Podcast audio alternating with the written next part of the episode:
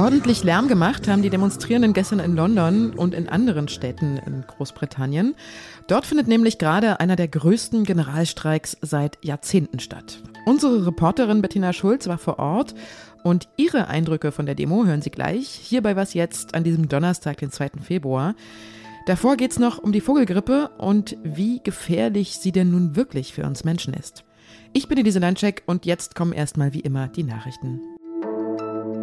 Ich bin Anne Schwed, guten Morgen. Im Osten der Ukraine hat es bei einem russischen Raketenangriff Tote und Verletzte gegeben. Nach Angaben der Polizei wurden in der Stadt Kramatorsk Wohnhäuser getroffen. Mindestens drei Menschen seien getötet und etwa 20 verletzt worden. Unter den Trümmern könnten noch weitere Opfer liegen. Die russische Armee versucht seit Monaten, die Stadt einzunehmen. Sie ist die größte Stadt im Gebiet Donetsk, die noch von ukrainischen Truppen kontrolliert wird. In Bussen und Zügen müssen von heute an keine Masken mehr getragen werden. Bei der Bahn entfällt die Pflicht sowohl im Fern- als auch im Regional- und Nahverkehr. Bundesgesundheitsminister Karl Lauterbach rät Reisenden aber dazu, die Mund-Nase-Bedeckung als Schutz vor einer Corona-Infektion freiwillig zu tragen. Die Maskenpflicht hatte in Zügen oft für Ärger gesorgt. Die Bahn registrierte im vergangenen Jahr ein Viertel mehr Übergriffe auf Beschäftigte als im Jahr zuvor. Für Patienten und Besucher in Arztpraxen, Krankenhäusern und Pflegeheimen gilt die Maskenpflicht noch bis April. Redaktionsschluss für diesen Podcast ist 5 Uhr.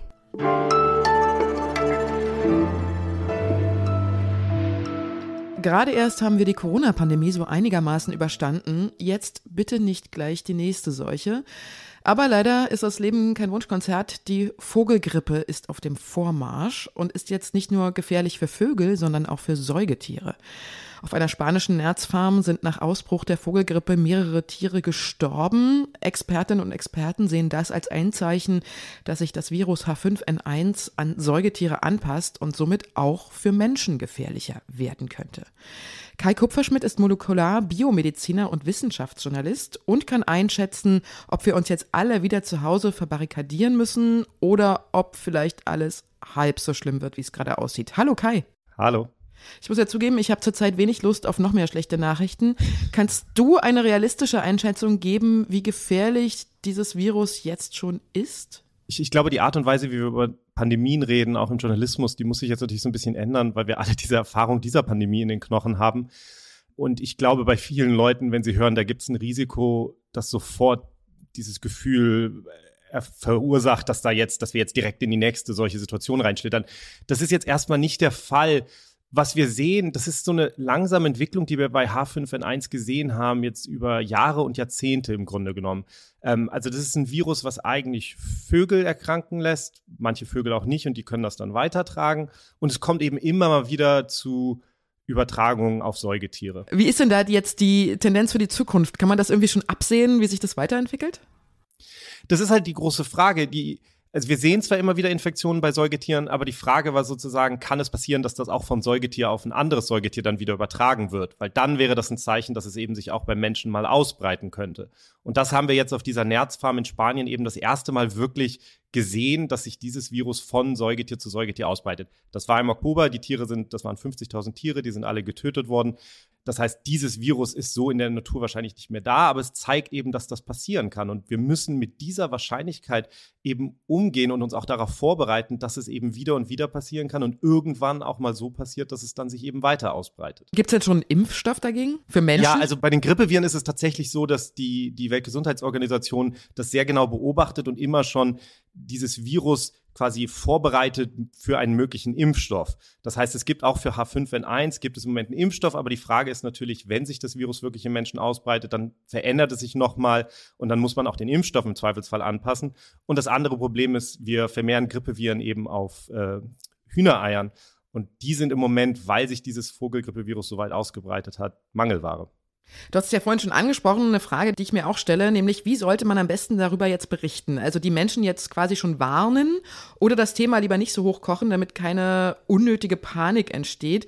Bei den Affenpocken zum Beispiel waren ja auch erst alle ganz nervös und am Ende kam es dann doch nicht so dramatisch. Also was, was schlägst du vor? Naja, hochkochen muss man es nicht. Ich glaube, es gibt jetzt keinen Grund zur Panik im Moment und das sollte man natürlich auch nicht verursachen. Aber es ist natürlich trotzdem wichtig, sachlich darüber zu berichten und zu verstehen, dass diese Dinge eben ständig in der Natur passieren, dass das nicht immer gleich zu einer Pandemie führt, aber dass eben das Risiko für eine Pandemie durch diese Ereignisse immer wieder steigen kann. Und damit wir uns auch Gedanken darüber machen können, okay, wie gestalten wir eigentlich die Welt sicherer, zum Beispiel bei Nerzfarmen, oder wollen wir im Einzelfall bestimmte diese Dinge überhaupt tun? Weil wir sagen, das ist ein Risiko, das uns einfach zu hoch ist. Ich danke dir, Kai, für deine professionelle Einschätzung. Sehr gerne, danke.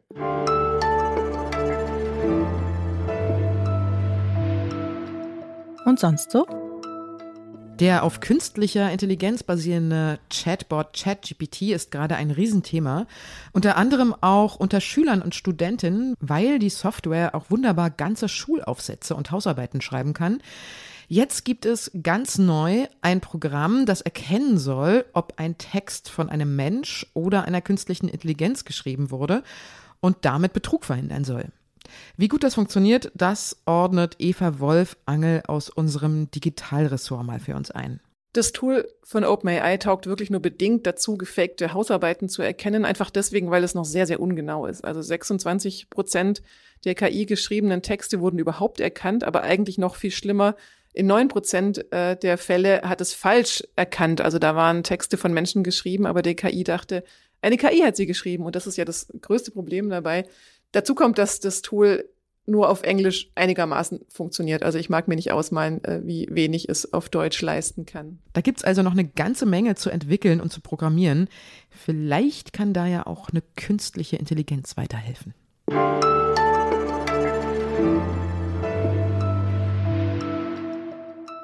Vorgestern haben wir auch hier bei Was jetzt den dreijährigen Jahrestag des Brexit mit einer kritischen Analyse von unserer London-Korrespondentin Bettina Schulz begangen. Gestern haben in Großbritannien die größten Massenstreiks seit Jahrzehnten begonnen. Busse und Bahnen fahren nicht mehr, mehr als 20.000 Schulen sind geschlossen und sogar in den Krankenhäusern wird gestreikt.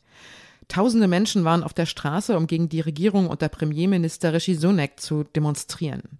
Ich spreche dazu wieder mit Bettina Schulz, die bei unserem Gespräch gestern so richtig mittendrin war in den Protesten. Deshalb wird es gleich im Hintergrund auch etwas lauter. Wir erleben also die Demo gleich mal hörbar mit. Hallo Bettina, ich hoffe, du hörst mich gut. Erzähl mal, was ist gerade los bei dir auf der Demo und was siehst du gerade? Ja, ist irre. Ich bin jetzt hier vor Downing Street und ähm, bin an der Straße, die von Trafalgar Square runter zu Downing Street führt. Und es ist eine Riesendemonstration hier mit Tausenden von Leuten, die hier gerade alle an mir vorbeigehen und alle Plakate hochhalten, dass sie mehr Geld wollen und Fahnen schwingen. Drüben ist eine große Bühne aufgebaut, wo nachher auch die Gewerkschaftssprecher Reden halten werden. Es wird gepfiffen, es getrommelt. Also hier ist richtig der Bär los. Und worum geht es den Leuten hauptsächlich? Also was fordern sie? Ja, worum geht es den Leuten? Also im Prinzip, die wollen natürlich alle mehr Geld haben. Die haben natürlich Lohnerhöhungen bekommen, aber alle weit unter der Inflation, die wir hier im Moment haben, von neun ungefähr zehn Prozent. Das heißt, real haben alle diese Leute im Moment Lohnkürzungen. Und es geht jetzt hier aber auch schon seit Jahren. Und äh, die Gewerkschaften halten dagegen und die Regierung ähm, tut im Moment nichts, will auch nicht verhandeln, weil die Regierung sagt, wir haben das Geld nicht, wir können hier jetzt nicht jedem 10 oder 12 Prozent Lohnerhöhungen zahlen, das kommt gar nicht in die Tüte. Jetzt soll ja auch noch zusätzlich das Streikrecht eingeschränkt werden. Das facht natürlich die Proteste auch nochmal ordentlich an. Was plant denn die Regierung da? Die Regierung will jetzt sogar das Streikrecht verschärfen. Und zwar so, dass zumindest in den wichtigen Branchen äh, ein Mindestservice gewährleistet ist. Vor allen Dingen natürlich im Gesundheitswesen, bei den äh, Krankenwagenfahrern und Fahrerinnen ähm, teilweise aber auch bei den Lehrern möglicherweise. Also es gibt mehrere Branchen, wo äh, gewährleistet sein soll, dass äh, Mitarbeiter nicht streiken dürfen. Und da regen sich hier alle drüber auf, aber wir müssen wissen, in Deutschland gibt es was Ähnliches. Äh, bei uns gibt es auch einige Branchen, wo nicht gestreikt werden darf und Beamte dürfen auch nicht streiken, sowieso nicht, weil sie für den Staat arbeiten. Ja, also man muss mal gucken, wie das hier durchgeht. Ich danke dir, Bettina, und gutes Durchkommen noch auf der Demo. Alles klar, also alles Gute nach Berlin. Hier ist jedenfalls der große Rummel. Tschüss. Das war die Was jetzt Morgen-Sendung. Schreiben Sie uns gerne unter wasjetzt.zeit.de und wenn Sie uns und unsere Arbeit unterstützen wollen, dann schließen Sie doch am besten ein Zeit Online-Abo ab unter abo.zeit.de-was jetzt. Für Was jetzt Hörer gibt's ganz exklusiv die ersten vier Wochen gratis. Und damit wünsche ich Ihnen wieder einen schönen Tag. Ihre Elise Landscheck.